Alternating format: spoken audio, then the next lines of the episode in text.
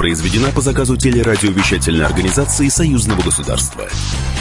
Здравствуйте, вы слушаете программу «Наши люди». Меня зовут Екатерина Шевцова. Армейские игры 2018 в самом разгаре. Как выступают Россия и Беларусь. День десантника отметили на этой неделе. Что общего у ВДВшников наших стран?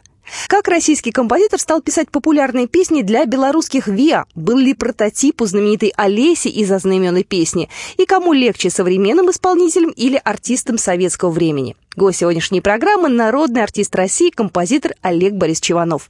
Ну а сейчас самое важное событие из жизни союзного государства.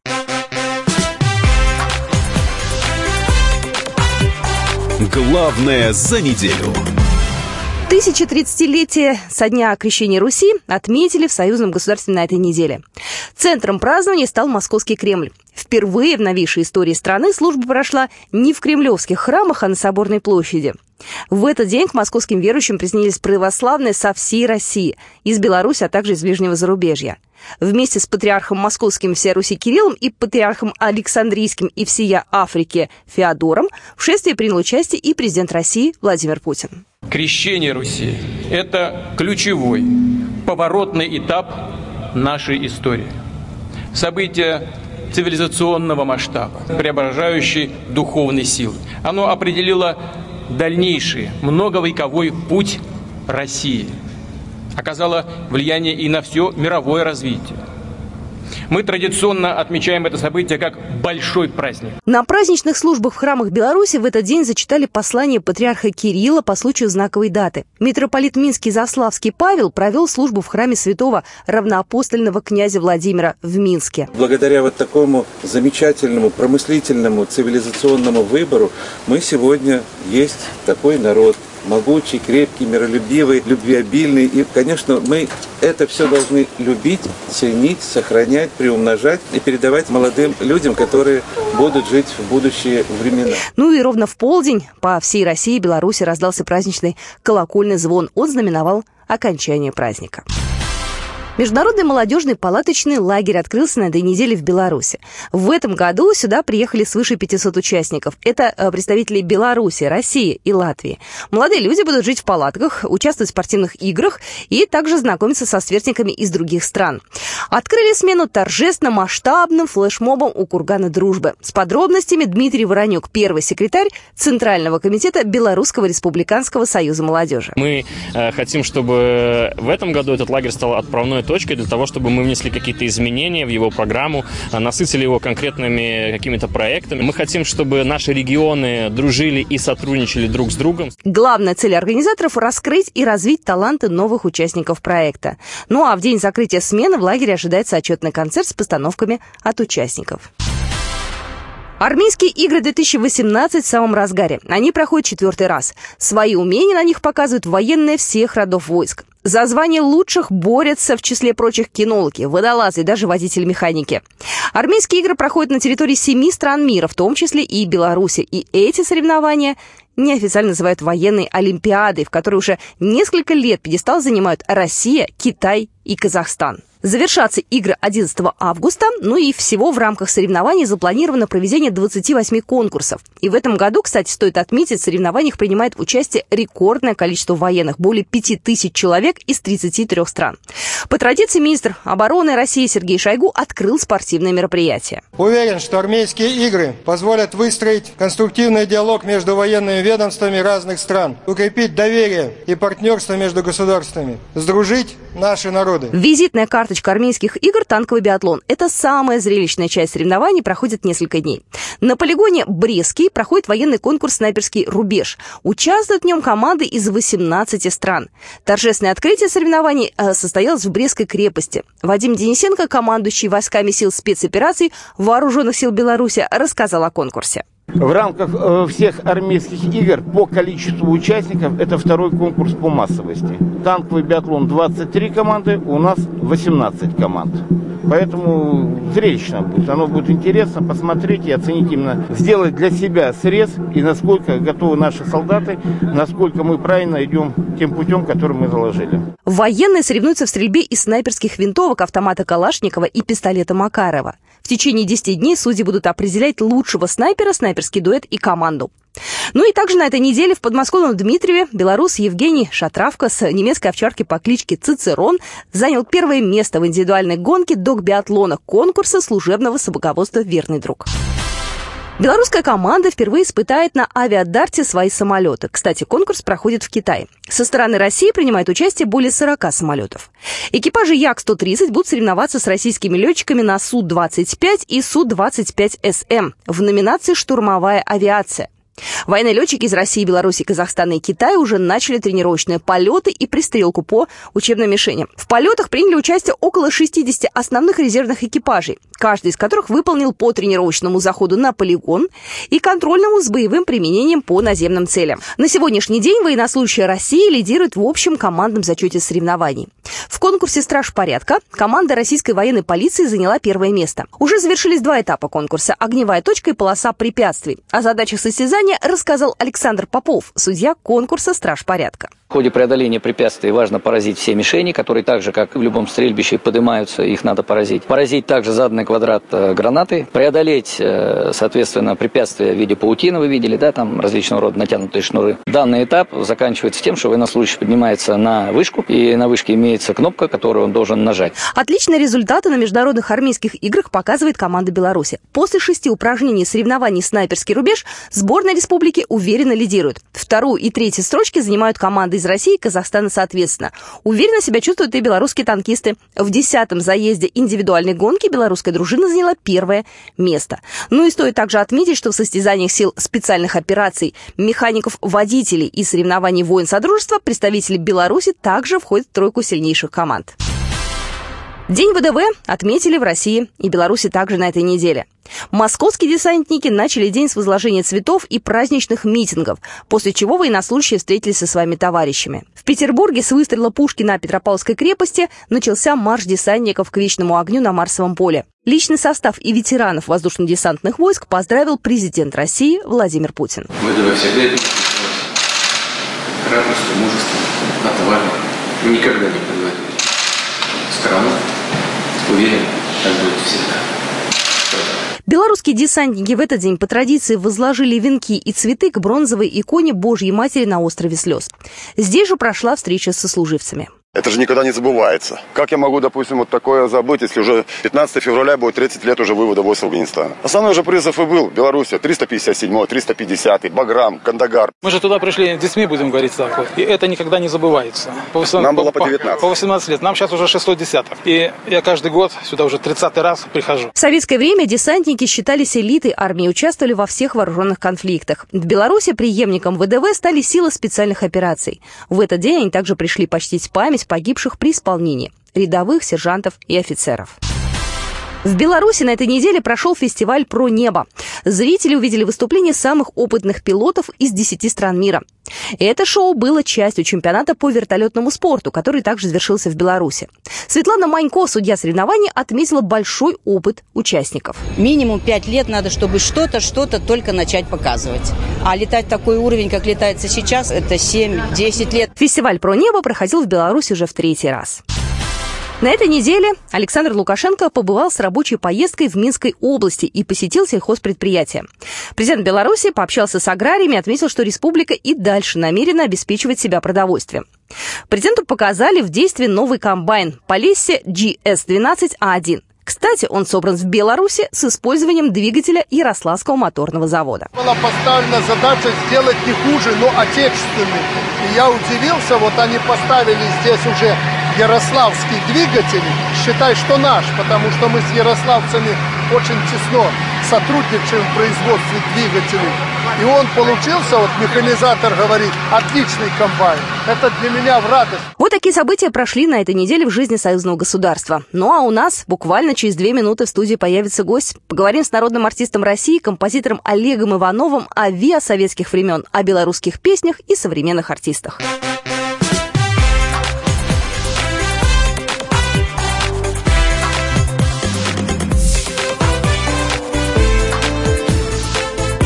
Наши люди.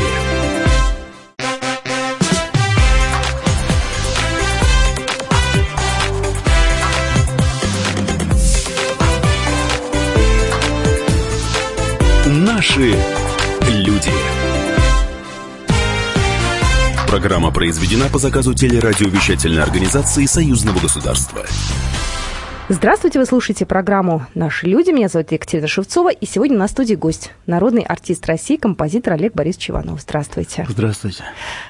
Ну, у нас программа российско-белорусская, проект российско-белорусский. Что связывает вас, уроженца Алтайского края, и Беларусь? Вот как так произошло, что вы стали писать для белорусских артистов в советское время? Где то пересечение? Пересечение произошло э, на фирме «Мелодия» в середине 70-х годов прошлого столетия мы с, э, с поэтом Львом Ашаниным, моим выдающимся великим э, соавтором, э, написали несколько песен, показали их успешно на художественном совете фирмы «Мелодия», но не знали, кто будет исполнять. Выходим из комнаты художественного совета, и к нам подходит молодой симпатичный мужчина, парень, с замечательной улыбкой и представился. Я, он сказал, я Василий Раинчик, э, руководитель белорусского ансамбля «Веросы».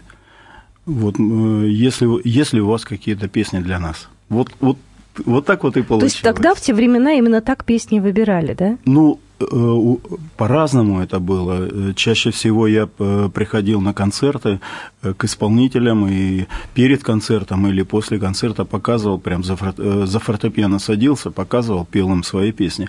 Но вот в этой ситуации получилось таким образом. И мы сразу отдали четыре песни Веросам, и потом на протяжении еще нескольких лет Веросы Э, ну, я думаю, песен 8-10, если не больше, э, мы их записали, которые выходили большими тиражами э, на фирме «Мелодия», на пластинках, на гибких пластинках. Вот. И в том числе, вот я считаю, первая работа Веросов, вернее, последняя самая запись песни «Талая вода» на стихи Ашанина, это уже вот такая как бы большая песня. А как вы познакомились с коллективом Сибры и вообще как появилась песня Олеся? В июне месяце 1978 года познакомился с поэтом Анатолием Поперечным. Он сразу мне дал стихи Олеси. Я, правда, ему сказал, э, читаю, живет в белорусском Полесе, кудесница леса Олеся. Прочитал, говорю, замечательное стихотворение. Я говорю, ну ведь уже песняры поют Олесю, песню Игоря Лученко. Поперечный сказал, это одна из моих любимых песен, но у нас будет другая Олеся, у нас будет Купринская Олеся. Потом э, Лученковская Олеся на белорусском языке, э, наша Олеся на русском языке. А не было конфликта между двумя коллективами, вокально-инструментальными? Не было, ни в коем случае, потому что э, э, я же не знал тогда, что существует такой замечательный в коллектив в городе Гомеле в Беларуси Сибры. Я знал только Песнеров. Это мой любимый коллектив. И песню Олесю я писал для Песнеров. Я думал, что они споют эту песню. Вот, то есть я написал для них. Э, потом я показал эту песню на центральном телевидении. Э, после триумфального успеха песни среди делегатов э, Всемирного фестиваля молодежи и студентов в Гаване. То есть я им спел эту песню, и все, и песню делегаты запели. И я понял, что песня удалась, показал ее на, на телевидении, на центральном. Эм, они спросили, а кто по твоему мнению, будет петь эту песню? Я говорю, только песнеры. Они говорят, «Э, мне сказали, что даже такой великий коллектив, как песнеры, э, для них двух Олесь много будет. Поэтому э, они мне посоветовали отправить в Гомель ансамбль Сибры.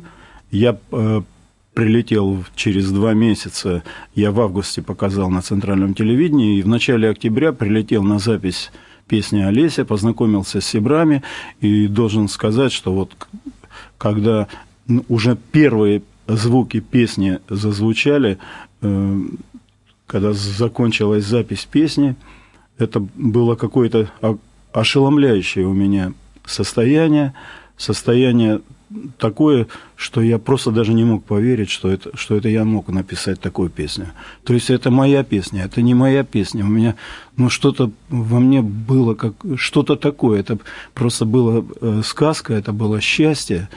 Э, и вот так я познакомился э, с ансамблем Сибры.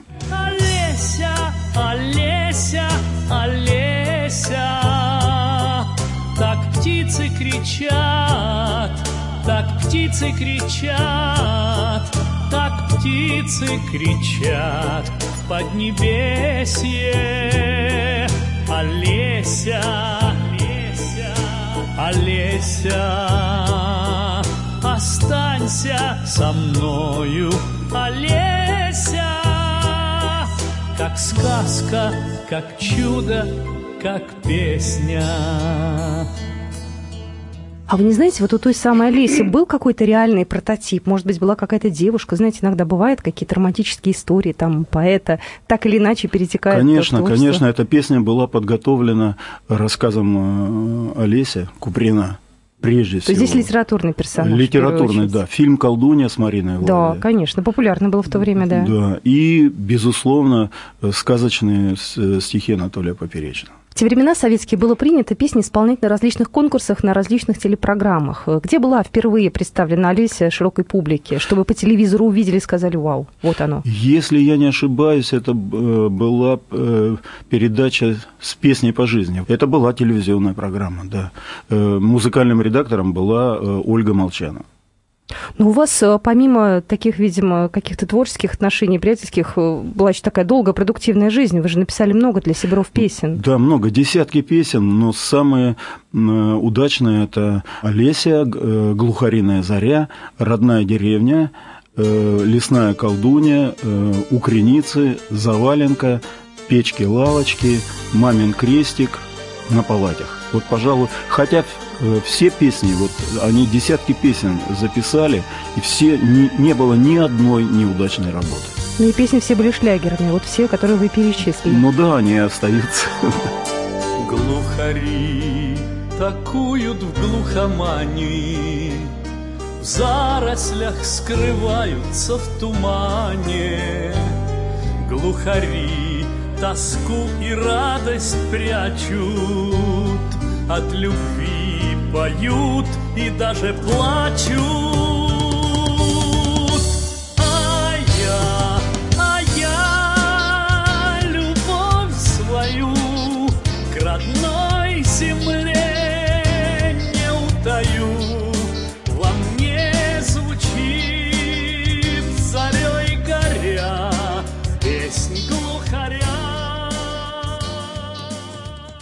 Скажите, пожалуйста, а вы дружите э, с музыкантами из Сибров? У вас какие-то приятельские отношения до сих пор сохранились? Ну вот, э, например, э, бас-гитарист ансамбля Сибры Анатолий Щитов, он по прошествию определенного времени в его жизни что-то произошло очень важное. Он ушел из Сибров, стал э, жить здесь у нас в ближайшем Подмосковье и стал резать э, иконы по дереву. Я так понимаю, что все равно белорусские артисты для вас особенные. Вы же и сейчас сотрудничаете, и после Сибров было много проектов. Вот расскажите о них. Мне очень нравится, как э, поет Дмитрий Колдун, Дима Колдун. Очень нравится. И я счастлив, что он э, взял и э, записал э, мою песню на стихи Роберта Рождественского «Любить друг друга». Э, Он поет ее практически во всех своих концертах, и это для меня большая радость. Э, У меня 22 марта в, в Кремле был юбилейный концерт, и э, Дмитрий Колдун э, спел эту песню с Жасмин. Кроме того, очень э, удачная э, получилась запись э, Александра э, Тихановича и Едвиги э, Поплавской. Они пели мою песню на стихи Петра Синявского э, «Город-городок», э, пели во всех своих концертах. Но, к сожалению, вот э, Александр ушел от нас, ушел рано. Это, конечно, большая, большая, большая потеря. Я хочу поговорить с Едвигой. Может быть, она ну, либо сама будет петь, либо вот, по-моему, она сейчас в дуэте с дочерью поет. Может быть, они вдвоем будут петь эту песню. За лесами, за дальними, За ручьями хрустальными Поселился на клеверной Родниковой земле. Городок с огородами С кружевными воротами С бузиной в палисаднике С тишиной на заре выбегает из-под мостика река Над рекой резные домики в рядок И не найти на целом свете уголка Роднее и ближе, чем наш город город Ну, кроме того, э, э, белорусские песняры поют э, мою песню «Печеная картошка». У меня есть планы написать новую песню для Руслана Олехно. Тоже белорусский Да, артист. Я напоминаю, что вы слушаете программу «Наши люди». Олег Иванов у нас сегодня в студии, композитор. Буквально через две минуты мы поговорим о премии Союзного государства, фестивале «Славянский базар», ну и о том, как делалась музыка в советское время.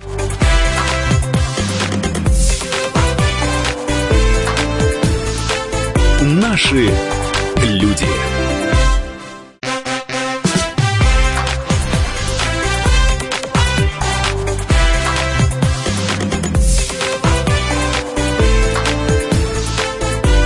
Наши люди.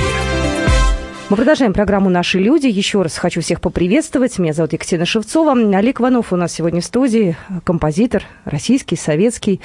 А, И давайте поговорим о, все-таки советской музыке. Да, как музыка делалась тогда, все-таки были совершенно другие правила. Э, Нынешние, наверное, поэты-песенники, музыканты и композиторы живут проще. Тогда все было сложнее. Или, может быть, тогда все было по-другому. Вот вспомните те самые времена, когда вы писали свои первые хиты. Вы знаете, э, я не думаю, что сейчас проще. Я думаю, что сейчас намного сложнее. Почему?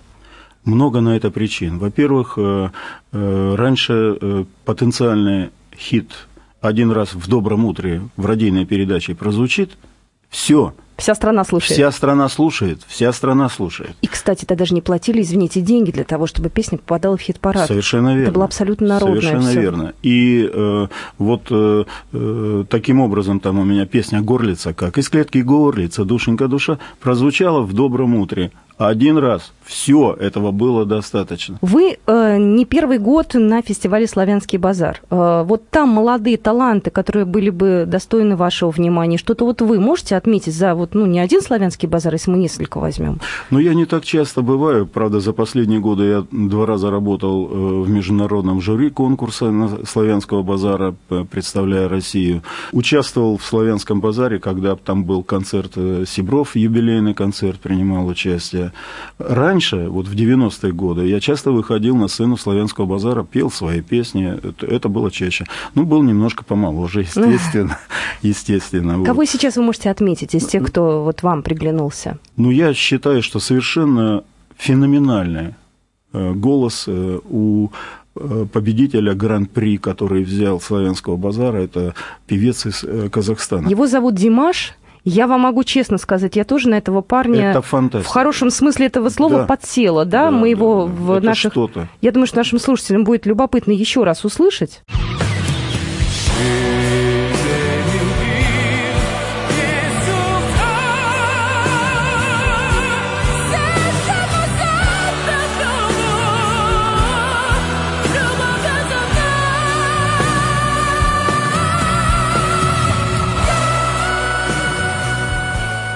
Вот вы как эксперт в области музыки, что вы можете про него сказать? Потому что, ну, одно дело мое обывательское, да, восхищение, другое дело ваше.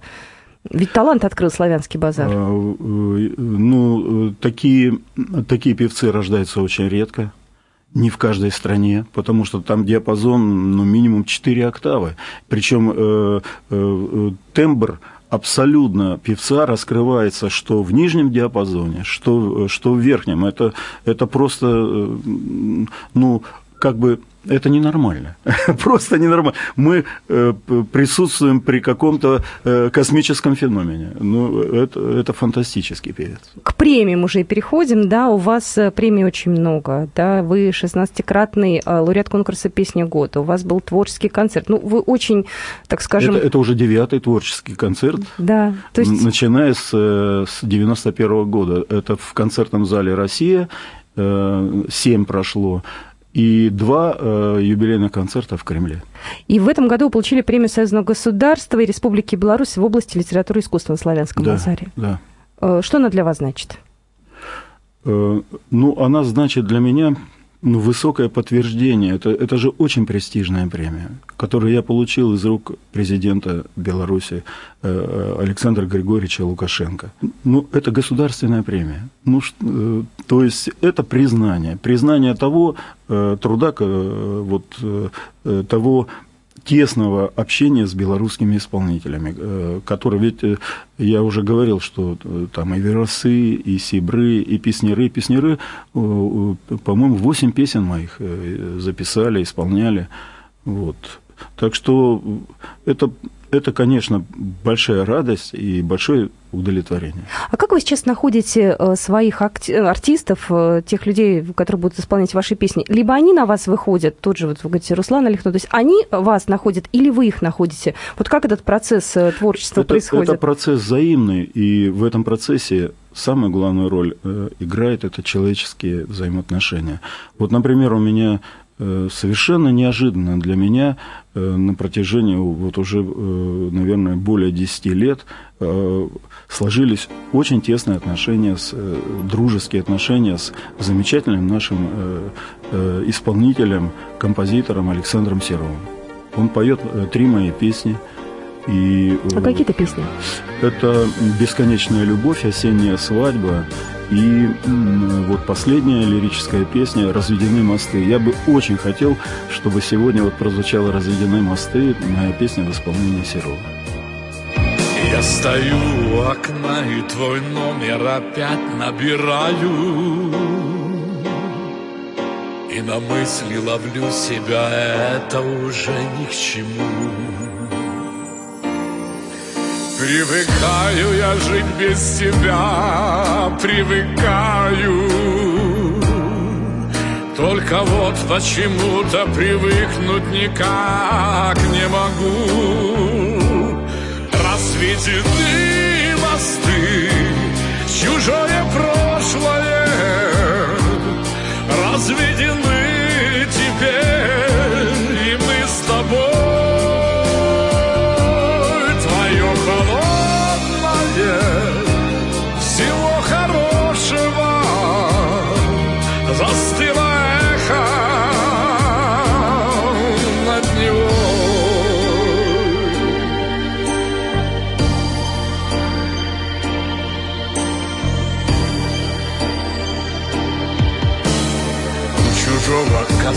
отогрею ладони Только пламя его не согреет души Но может быть ты, увидев меня на зябшем перроне Закрывая лицо от дождя, прокричишь «Подожди!»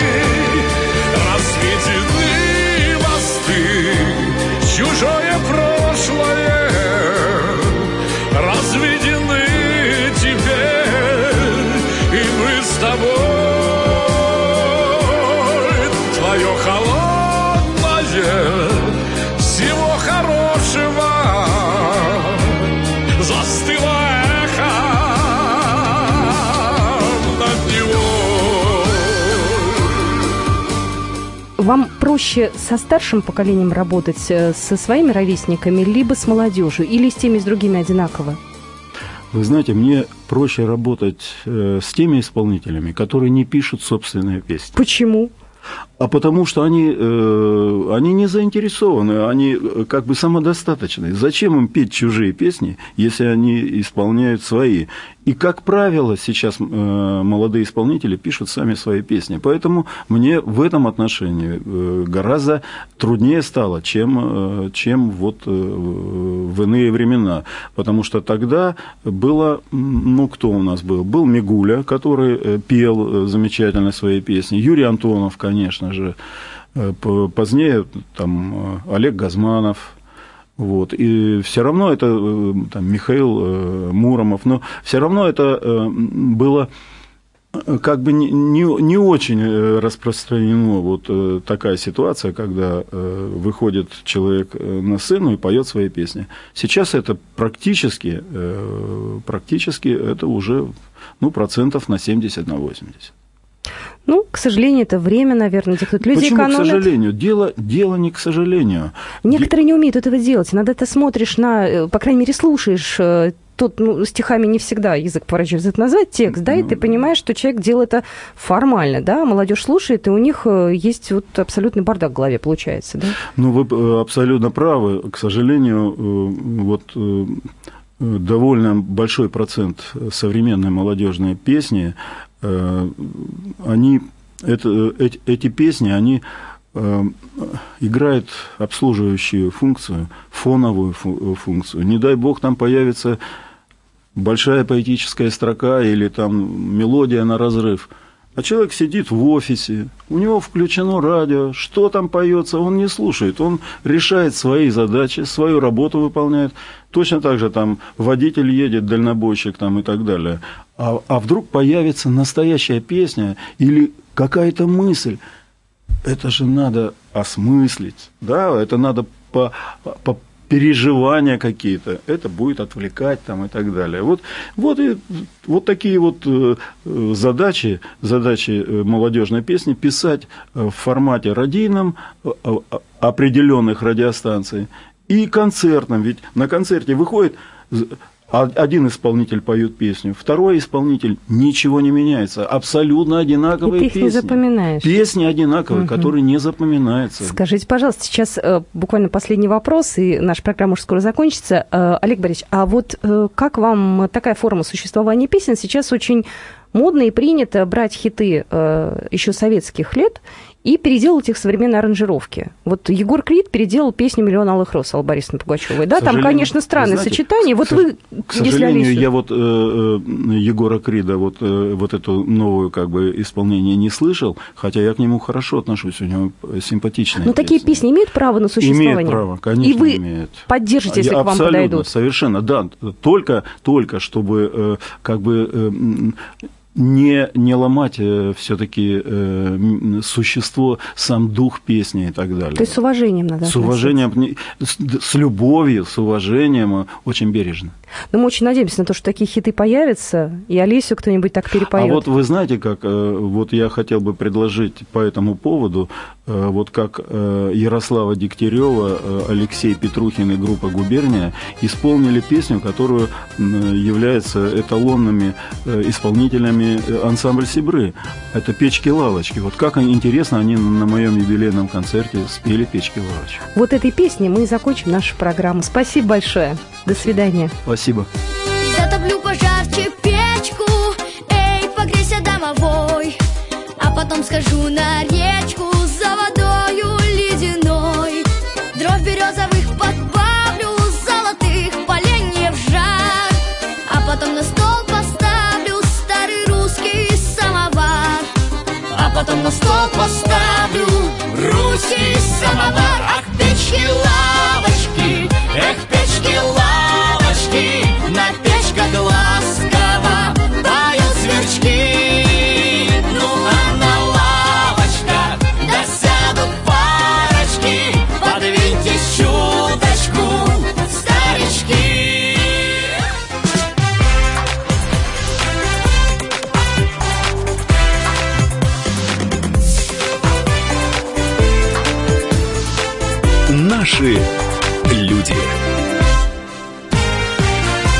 Программа произведена по заказу телерадиовещательной организации Союзного государства.